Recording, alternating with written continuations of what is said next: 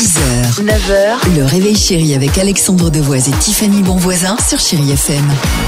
Mais avant cela, à, je veux dire à peu près 15 jours de la Saint-Valentin, Oui. on a un bon plan à vous proposer. à vos verres dans le Gard si vous êtes dans le coin ou peut-être que si jamais vous passez là-bas, vous avez envie de déclarer votre flamme, vous allez pouvoir le faire puisqu'en fait ils vont tout simplement diffuser des messages sur les panneaux lumineux de la ville pour la Oh, Saint-Valentin. génial Bah Sympa, oui. je trouve.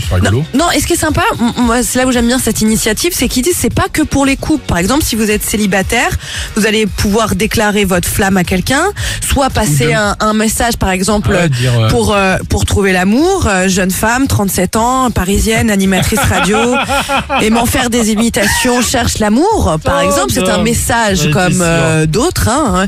Pour ça, pour participer.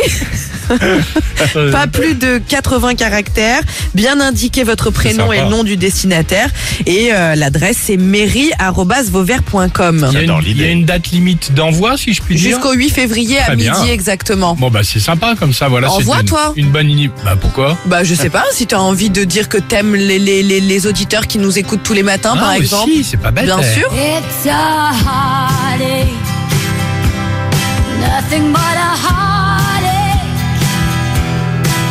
6h, 9h, le réveil chéri avec Alexandre Devoise et Tiffany Bonvoisin sur Chéri FM.